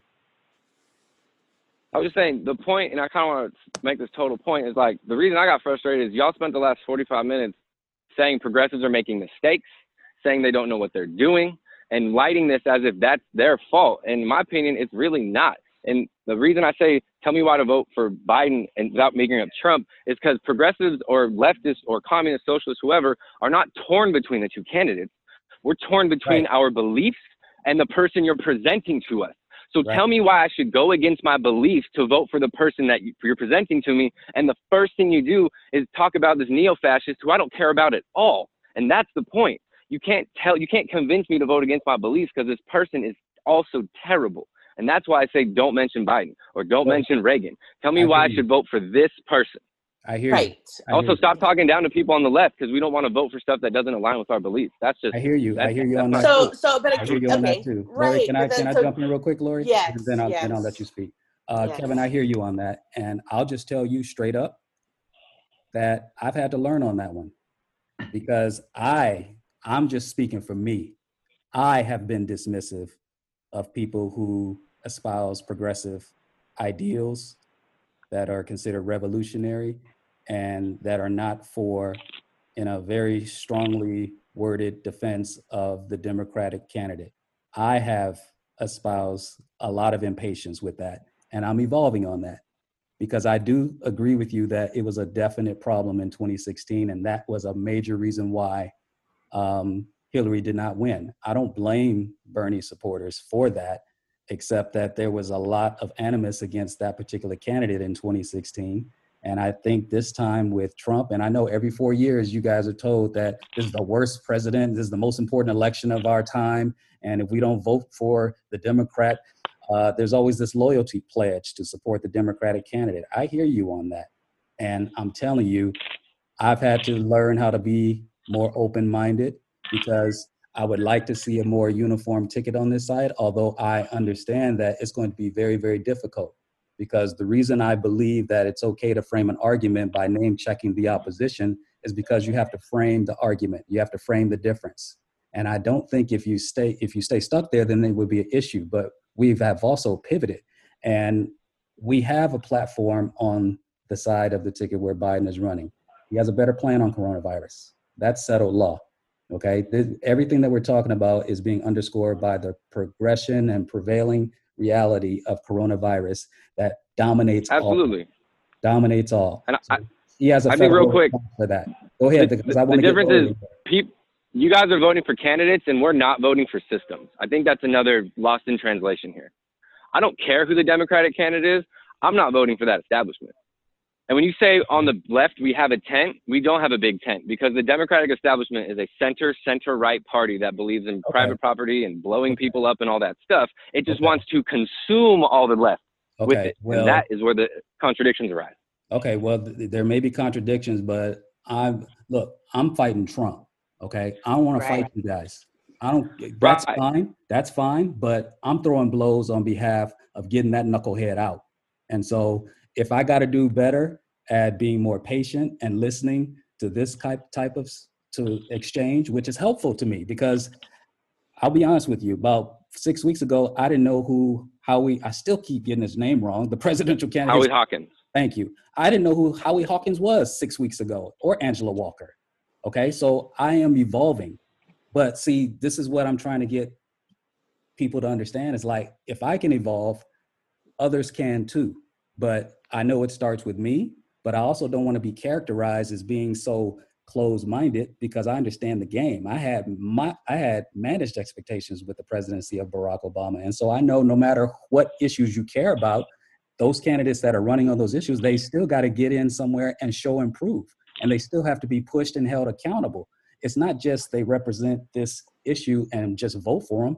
It has to be the charismatic figure. It has to be the one that is about systemic change. And they have to win on those issues. And until they put forth a candidate that's able to do that, the progressive democratic system is going to be, excuse me, the democratic establishment is still going to prevail. You have to take them out. That's my point. Lori Peacock. Oh. I know. I, I, uh. I talk too much. I'm sorry. I talk too much. no, no, it was it was good. It, it was good. I just um I guess I, I guess I can't see how you can say, well, I'm not going to vote because I disagree with Biden and his policies and it goes against my fundamental beliefs. And so then the default then there is that Trump is it, a vote not against Trump is a vote for Trump. And so the No, it's not. That's not how the system so, works. So the default there to stop saying that. it's it's okay, you know, to just let this continue on the way it's been, to let this hate continue, to let this racism continue, to let these deaths continue as pre- with Trump as our president, because you know what, I don't agree with Biden and his policies, and you know, it, it goes against my fundamental beliefs. So, are you saying that your fundamental beliefs are met with Trump as president?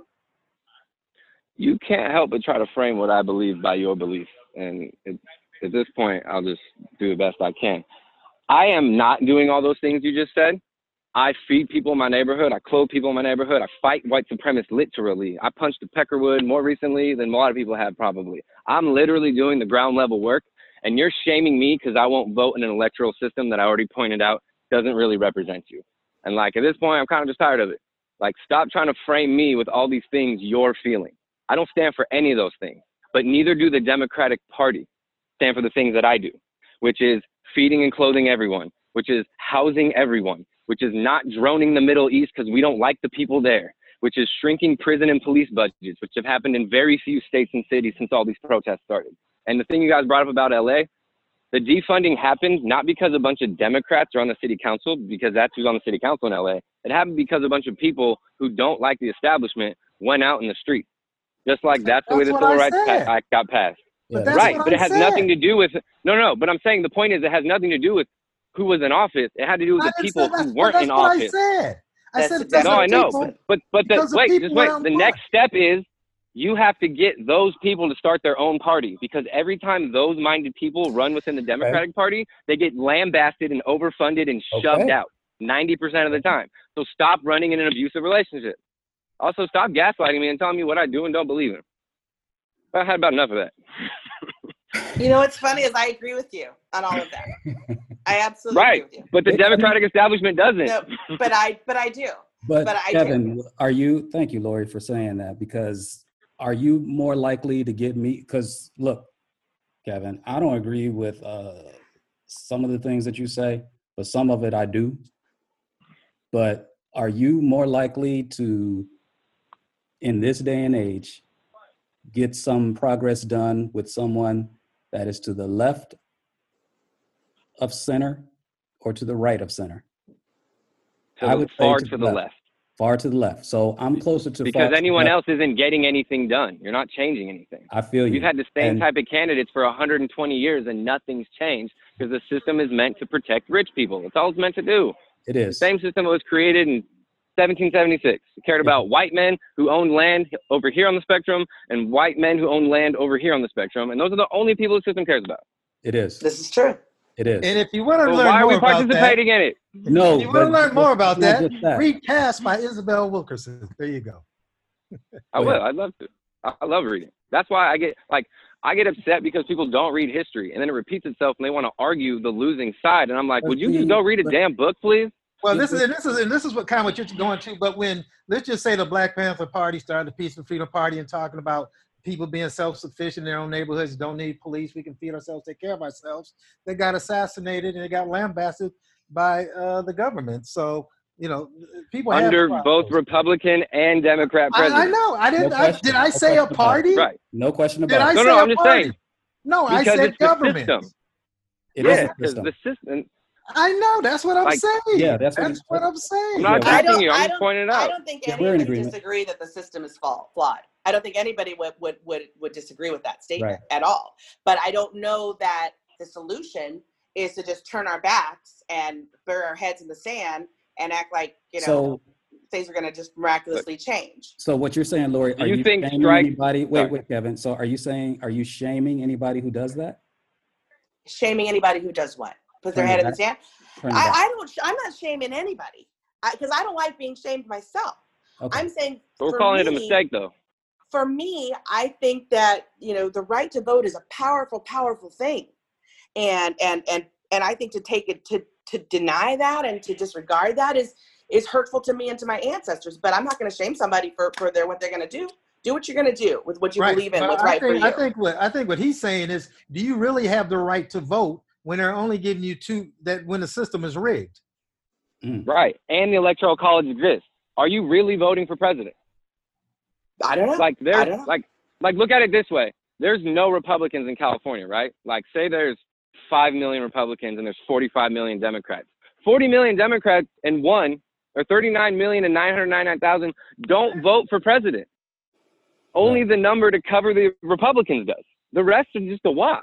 That's 40 million people. And then hmm. when you start looking at the Senate and the fact that the 9 million people in LA share two senators with everyone else in California, Yeah, and the bull. 9 million people from Idaho to the Dakotas have Right. 16 senators, and Yeah. they're all white. Right. Yeah, you're right. Like, like, like I, I refuse to participate in a capitalist party inside a liberal system because that is what has been happening for this whole time, and it's changed nothing. And he's right We need to start radical parties. But he's right because electoral college was created because they said that the people don't know who should be in power and who should be president. So they created Right. the, the electoral college and think people were smart enough to keep their people in power. You know you really what? don't, And you- don't grasp those things. Absolutely. Over the weekend, It was also to count slaves as people, but not give them votes. Exactly. Over the weekend, Lindsey Graham debated uh, Jamie Harrison because they have a very tight Senate race right now in Southern California, Southern South Carolina. I'm sorry, I couldn't help it. Why are you laughing at Jamie Harrison and Lindsey Graham? Because Lindsey Graham is losing his mind over how much money's being raised against him. He said they're hilarious. outfunding me because they hate me. They, dude, he's losing his mind. It's the funniest thing. but he that's what he's saying. He's saying all this money is coming into this race, but uh, I lost my train of thought. But the, the point I was trying to make is that if Hillary Clinton were in office, we wouldn't be in this mess with coronavirus. We'd have a whole lot of other problems that we'd be dealing with because of people that don't trust either party. We'd have those issues because, like Kevin said, they'd still be uh, actively participating in um, foreign interventions, and that's that was an issue that I had with the last administration before Trump came in. And so I do agree with that. I do agree with that. But what I need to see is I'm going to vote because even if it's symbolic, Trump has got to go. And I know for a fact that if enough people did agree with me, or more people agree with me last time, and I'm not talking about people that didn't vote and for, for their own reasons, I'm saying the Electoral College awarded her the victory because there was still not enough people on the ground that, you know, didn't get caught up in the okey doke of her emails. Because if we had voted for her, we wouldn't be in this mess right now. And I think that's been clearly vindicated. Doesn't negate all the other work that has to be done that Jeff and Lori and Kevin are talking about. It doesn't negate all that because both things have to happen. But I'm saying to anybody that's not happy with these establishment and these this two-party system that Jeffrey just eloquently pointed out, because Jeff is doing the work. He's talking to police departments and he's marching. Kevin, I know you a soldier, man. I know that. I know that. Right. And thank you. I just don't even bother talking to them anymore because I know they ain't gonna listen. Like I we're all got at different I. I, I will say this, we but, got but you. I'll say That's- this. that's- Hey, Kev, I will say this. When I spoke to the Santa Monica Police Department about community policing, they did make some changes. I will say that. right. And Small change- changes, ch- and, uh, but that's the thing. and- like it's 2020. I'm done with small changes. No, no, no. You can't. We we can make How? Go ahead, Lori. Small ahead. changes can are be. better than small changes are better than no changes. Step no, by the status step. quo is not better. the- I didn't say status quo. Did I say status quo? I But said that's what small changes are. 12, 1,200 changes. people a year have been killed by the police for the last six years in a row. That's status quo now. Ain't no Small changes. changes are the step in the right direction, and protesting and marching and speaking out has has instigated some of those changes, most of those changes. So the more we continue to do these protests, the more we continue to speak out, the more people will listen and pay attention, and change will happen. But it isn't something that's going to ra- radically happen overnight. And I guarantee you, it will not happen if we have four more years of Trump. All right, I got to land on that note. this like this end of the world stuff is Make so overplayed. Like, listen, like the, all this, all the solutions you're giving me, they tried in the '60s and they shot the guy in charge in the head, and we call him Dr. King. So it's I not a solution. I got to We tried it and they killed him I 60 years ago. Yeah, I got to land with this. I take your point, and I take all your points. It didn't. It it took forever. This is like before Barack Obama. It was like two or three presidents easily that tried to get affordable health care through. Okay, it takes time. Amendment four in Florida that just passed to give criminals or former felons the right to vote. That took about ten years easily, minimally. to even get on the ballot. And once it finally was on the ballot, it passed in a landslide. And despite that, DeSantis, the Republican Trump sycophant, still continued to put up barriers to make sure people couldn't vote. And so Bloomberg sends his 100 million in there, and now 32,000 extra ex felons are now able to vote. So I'm only saying that because I agree with Kevin that if you're getting abused, you leave your abuser unequivocally. I agree with that, full stop. And at the same time, change is necessary and radical change. And that's an example of a radical change. But when it comes to changing systems and putting people in place that can institute policy, and we got to hold them accountable once they're in those positions, it takes time because the Affordable Care Act and just having a black president, you know how long that took. So the reason why I'm a little more patient. Right, but what did it but- really wait, wait, change? wait, I'm- I got to land because I got another group coming in. But what it changed was that you have to fight the fight and you just keep swinging until you win, period. Because Barack Obama wouldn't have been possible in the 1980s during the Reagan era, even though we ran some pretty decent candidates back then. But it takes time. And so that's why my expectations are a little bit more managed. But I really appreciate this uh, helpful exchange. It's opened my eyes to some things. That's Kevin Boltz. That's Jeffrey Keller. That's Lori Peacock. This is KCWG, the truth.com's program's called Psychotic Bump School. I'm DJ Rome. Stay tuned for more, y'all. We'll be right back after this. One, two, three.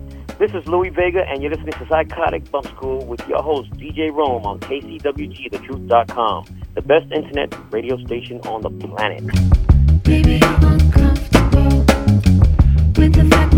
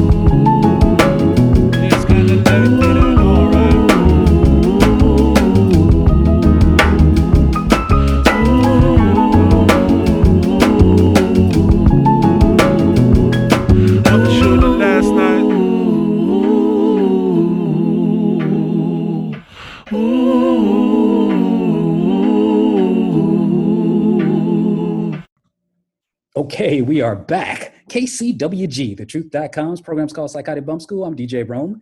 And oh my goodness, you guys know we've been having some rather robust discussions during this episode. and it's certainly going to continue right now. Uh, joining me right now is a part of this amazing collective. Um, they're just cherished on Psychotic Bump School. I call them, um, well, I call this segment the Mental Health Army segment, and these these people are just amazing, and I'm always appreciative when they come out and join us. Um, I've been having these conversations during this episode to discuss how things have changed, if at all, with the onset of news that the uh, occupant of the White House has contracted coronavirus and what that's going to mean for this election. And what does it say about all the 207,000 lives at this point, by the time you hear this, that have been lost uh, to the fate of this deadly virus? And I want to have a conversation with that, but this time with another amazing mental health panel. So, rejoining me again, they've all been here before and you know them very well. So, ladies and gentlemen, please welcome back mental health clinician Kyrra Christian, licensed marriage and family therapist Rabiia Ali, licensed clinical social worker Kasey Phillips Brown, and married, licensed and married, licensed married and family therapist Art and Narissa Harris. Art, Narissa, Kasey, Kyrra, Rabiia, are you there? Yeah. Are here. Oh, They married and they married. All right, all of it, all of it. I got to get it all in. I got to get it all in. This- this, this is this is the first couple um, of of the show as far as the mental health panel, and I also want to remind everyone that uh, Art Harris is also a school psychologist, so we got all the bases covered for this particular conversation. Well, y'all, um, y'all been watching the news, y'all been seeing the uh, the fallout. Uh, what are your thoughts from a mental health standpoint? Let's go first to Narissa Harris and her husband Art Harris. Art, Narissa, what are your thoughts? Starting with Narissa.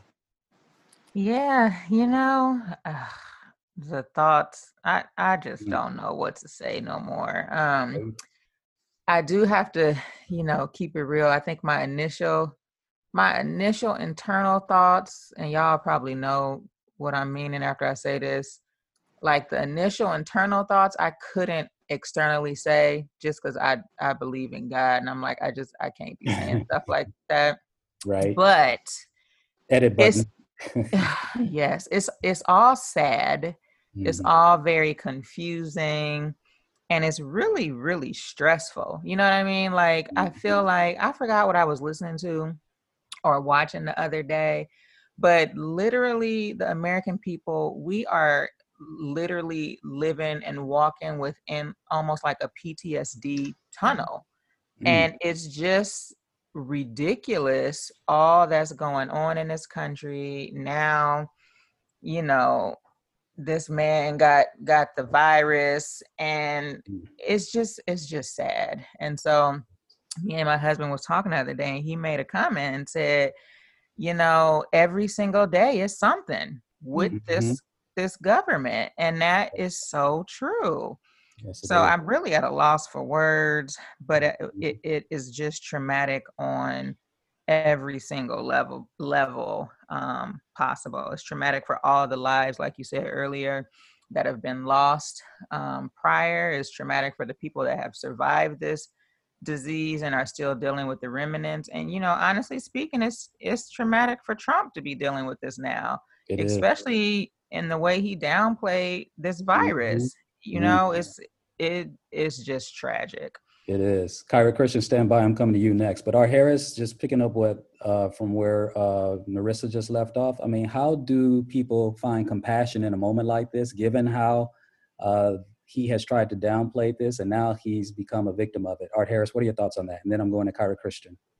I mean, I mean, this is where we're at in the human experience, where um, the human life has just become not as valuable to people, and so people are quick to say things and talk about his death or wish death on him. Um, but I'll say what Malcolm X said after the assassination of Kennedy: like the chickens are coming home to roost Mm-hmm. the chickens are coming home to roost. So all that stuff that's been put out there and all the negligence related to COVID has come back and hit the White House right in the mouth. And um and I don't wish um death or sickness upon anybody. Um I have respect even for my enemies. But Mhm. um I, I still this this these are the chickens coming home to roost. And um and it's been prophesied about um, darkness trying to take control and famine coming into the world and people being split and having a military occupation. It's been talked about thousands of years in like African philosophy and African stories. Um, and so what we need now is justice Mm. and we need um, reasoning and we need the light and we need love to really work through this. So hating that man and wishing death on him is Yeah. is not the way to go about it because we're all fighting COVID, regardless of the election, Yep. regardless of Republican or Democrat or white people, black people, immigrants, immigration. We're, we're as a human race, we're fighting COVID, and this should be the sign to wake everyone up. Absolutely. Uh, he's not wrong, Rabi Ali. So stand by. I'm coming to you in just a second. Uh, Kasey Phillips Brown, can you pick up right there? Uh, threading that needle bet- between being angry at. Um, wait, did I skip Kyrra? Yeah. I did. Oh, I'm so sorry. Kyrra Christian. Um, threading that needle, the the way art was was doing it so immaculately. Um, man, I, I'm mad. I, I've lost a friend to coronavirus, y'all. So I can only extend so much uh, levity in a situation like this. Though Art Harris is correct that you know castigating further blame on somebody who's sick, it's it's supposed to engender compassion, right, Kyrra? But I find myself being a little bit torn on the issue. Kyrra, what are your thoughts on that? Well, I'm going to say I'm in the middle. I, I believe that this is poetic justice, um, and this is a lack of him preparing his country. Um, and now, you know, this is his fate. He sowed those seeds. And so, yeah, I wish him well, but I, I won't be praying for his wellness. I'll be praying for this country's wellness and for my community's wellness um, because he didn't prepare us. And so, unfortunately, his privilege um, to not follow the rules and to laugh it off and, and make it seem like this pandemic was nothing um, has has hit him in the face, so to say. So, uh, like I said, I'm in the middle. Um, our communities are suffering. I too have had maybe eight people I know um, have passed. We just buried someone on Friday from Oh, COVID related Wow. um, issues, and so yeah, I, I don't feel um, compelled to to feel sorry for him. Mm.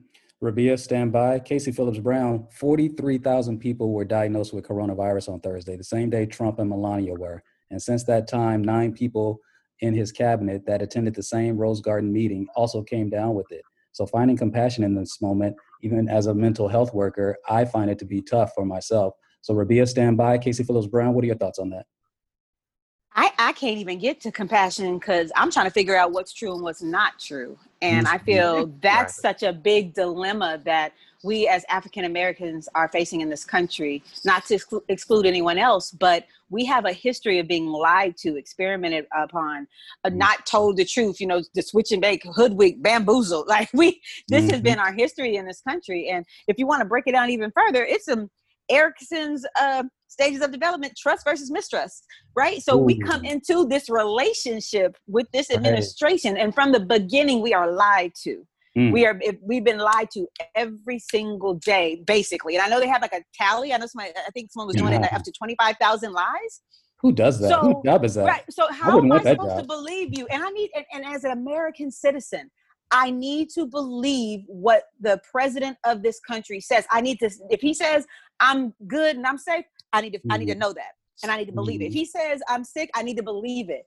I do not know what to believe. So I can't even move on to the next phase of anything else. I'm trying to figure out, okay, so Mm. well, why would he lie? Because you know he's making it sound like it's nothing. It's the China virus. Oh, it's nothing. You know, it's, just, it's a miracle. It's gonna go away, right? It's just not, it's a hoax. So if it's all that, then why would he say he has it?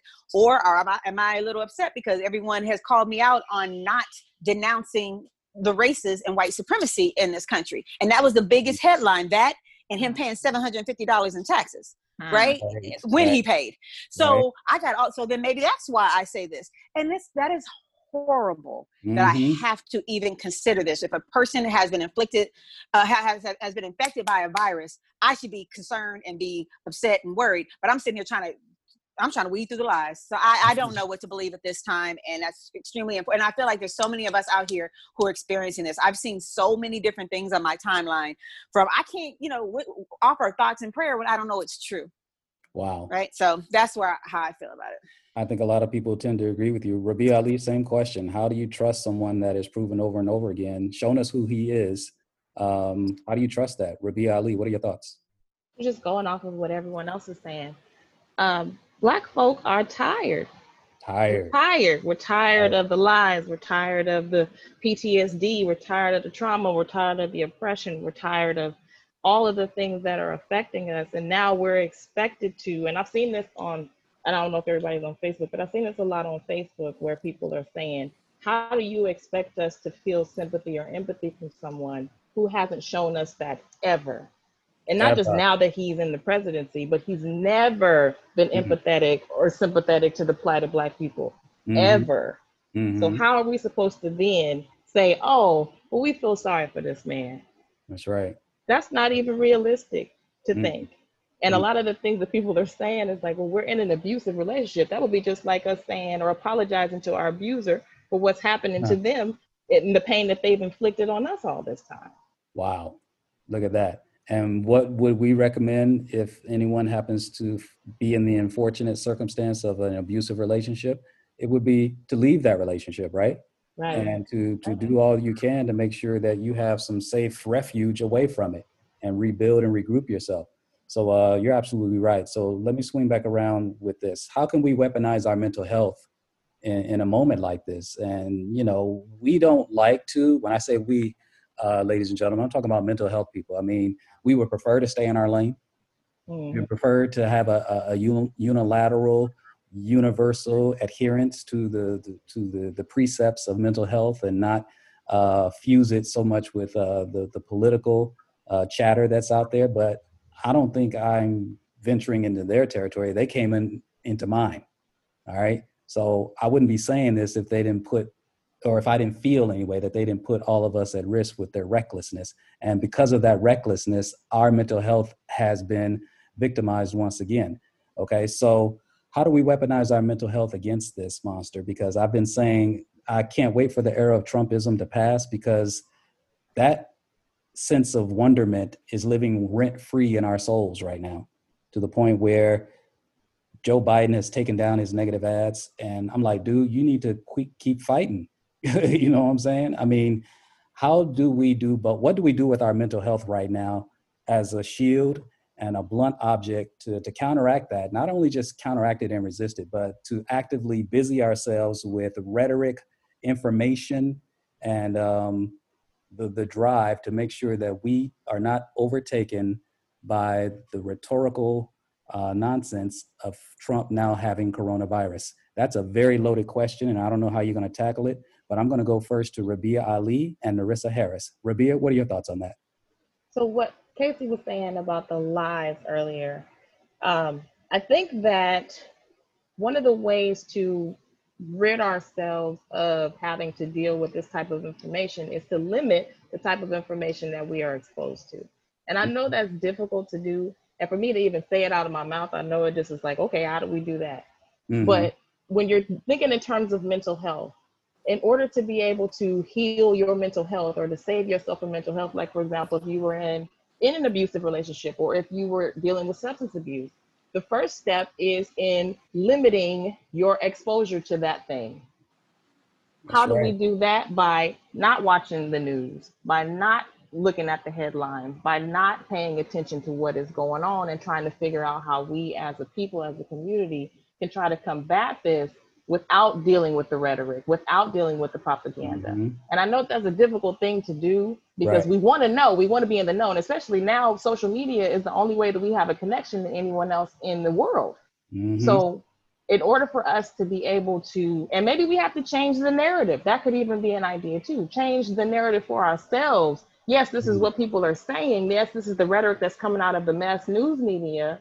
But Mhm. maybe we should change the narrative and say, okay, this is what we're seeing, but what are we going to do about it now? That's right. Narissa Harris, then Kasey Phillips Brown. Yeah, I, I definitely agree. Um, I definitely, definitely think that you should just limit what you are are putting in, and I I agree. It's hard to do, and it's everywhere, but Mhm. we have control of how much we filter and how much we let in. You know, it's nothing wrong with not going on social media for a little bit of time. It's nothing wrong. There's nothing with- wrong with that. I can do that. yes. I I, you know, I like to give the example and I like to say, you know, we need to go back to the 90s. In the Mm. 90s, i- if you ain't had the affordability to have a call wait and somebody called you, you never knew. And they just had to call back whenever they could. You just not have immediate access to Mhm. information. Like we Right. just did not have it in the 90s and we survived. And I personally think that we were happier back then because you had to wait, you had to pause. And so, you know, get off of social media for a minute and don't be on the internet. Don't be looking at the news because the truth of the matter is, ain't much go change if you keep looking at the news several times throughout the day, you know? And Well, I, if I like something watching. hap- I like watching grass grow, Narissa. Yes. Sometimes we need to just watch the grass grow. We really do. Like we just need to sit and just not take anything in because what we are Mm. doing when we keep taking in these traumatic stories, we keep hearing the same thing repetitively. It's repetitive trauma.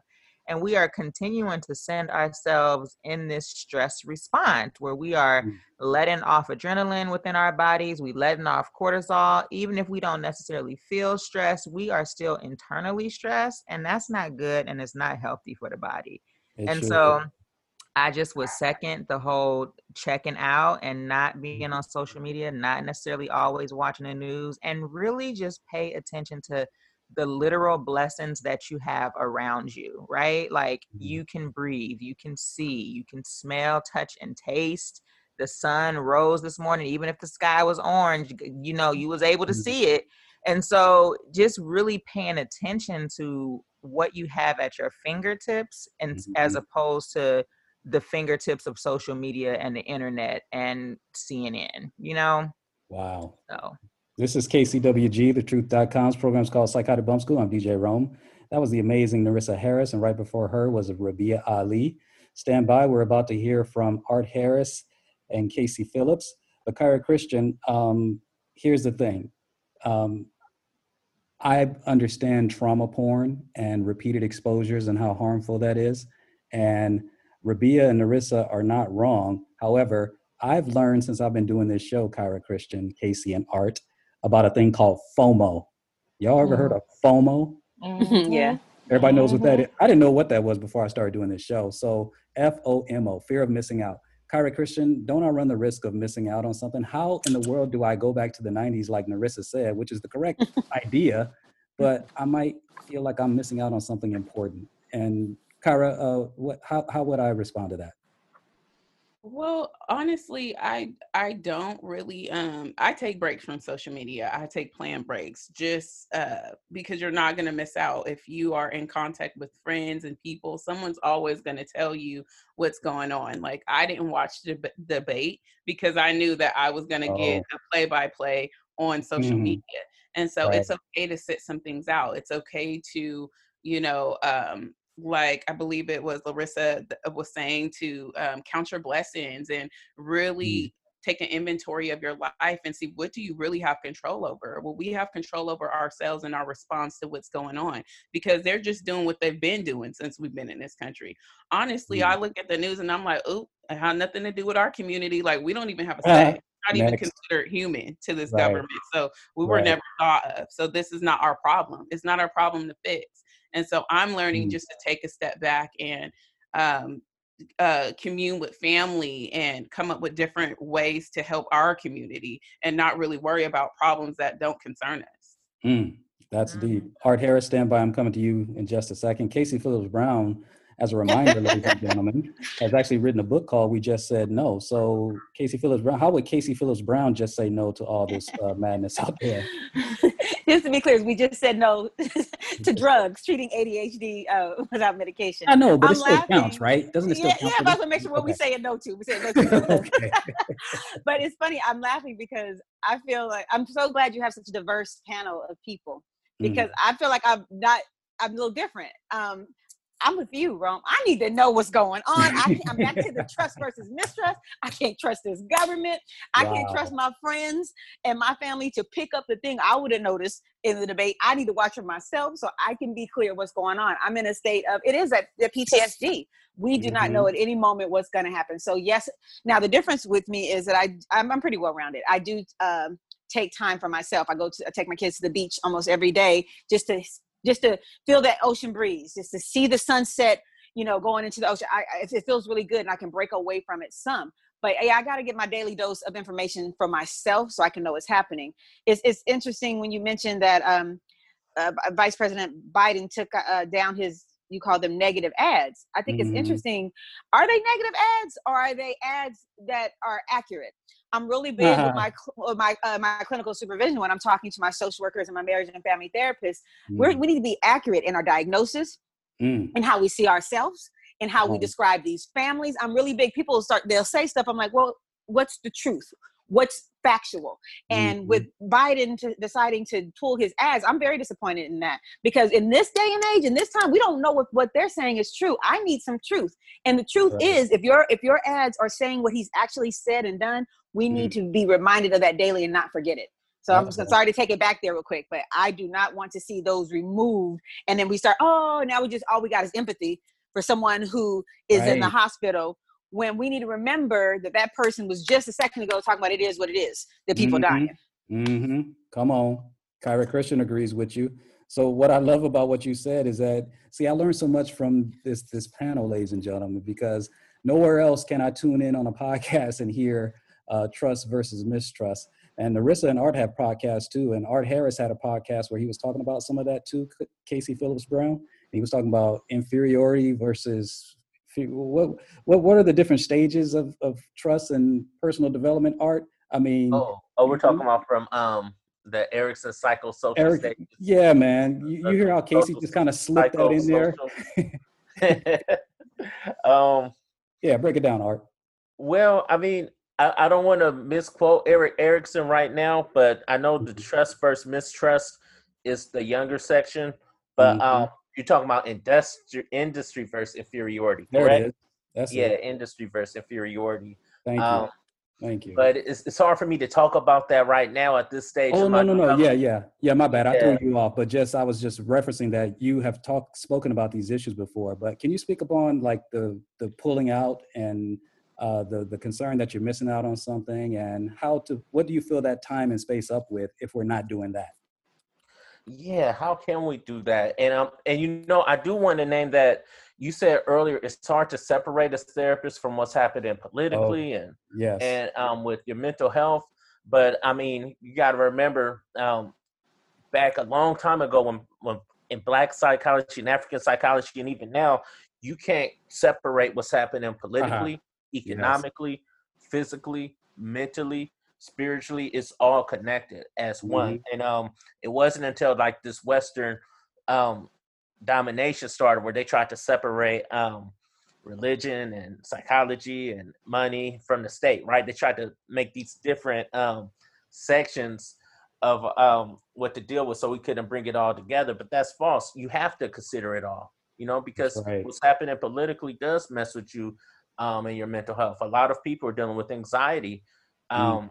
because of what's happening politically, and they're watching so their social media stream, right? And people are talking about what's happening in the world with the president, um, with COVID, and they're they're struggling trying to decipher what's real and what's fake. But um, one thing with your social media is that it'll only show you um, the things you're already kind of tuned mm-hmm. into. So, mm-hmm. you know, I was talking with my wife about that. What was the name of that film you were watching? The social, social dilemma on right. Netflix. Mm-hmm. Oh wow, What's yeah. that's good. That's good.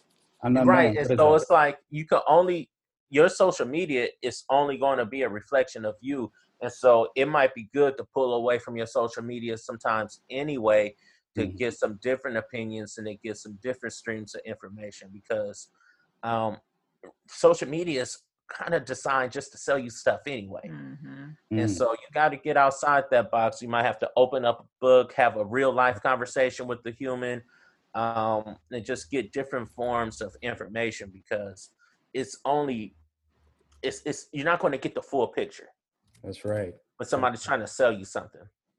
So uh, thank you for mentioning that. So it's called Social Dilemma, and you can find it on Netflix, right, Yeah. Kasey, Art, and Narissa? Mhm. I'm not Mhm. knowing. I man, okay. I'm definitely going to have to check that out because in in a sense, it's like a, it becomes an echo chamber then, right, Art? Because you're you're basically getting things thrown back at you that you've already. It's like confirmation bias. Is I'm I'm trying to be all educated Right. now too. And, and plus, people are trying to sell you stuff based off what they think you prefer. You know, Exactly. Exactly. Wow. Well, that that's a great piece of uh, advice to keep in mind, and uh, I'm certainly going to aim and strive to apply uh, that very line of thinking. So uh, I can't thank y'all enough for being here. Um, that's Art Harris, licensed marriage and family therapist, there together with his wonderful wife, Narissa Harris, who is also a licensed marriage and family therapist. And Art Harris is also a school psychologist. We've heard from the incredible licensed marriage and family therapist, Rabiia Ali. We've heard from the amazing licensed clinical social worker, Kasey Phillips Brown, author of the book called We just said no, treating ADHD without medication. That's the one.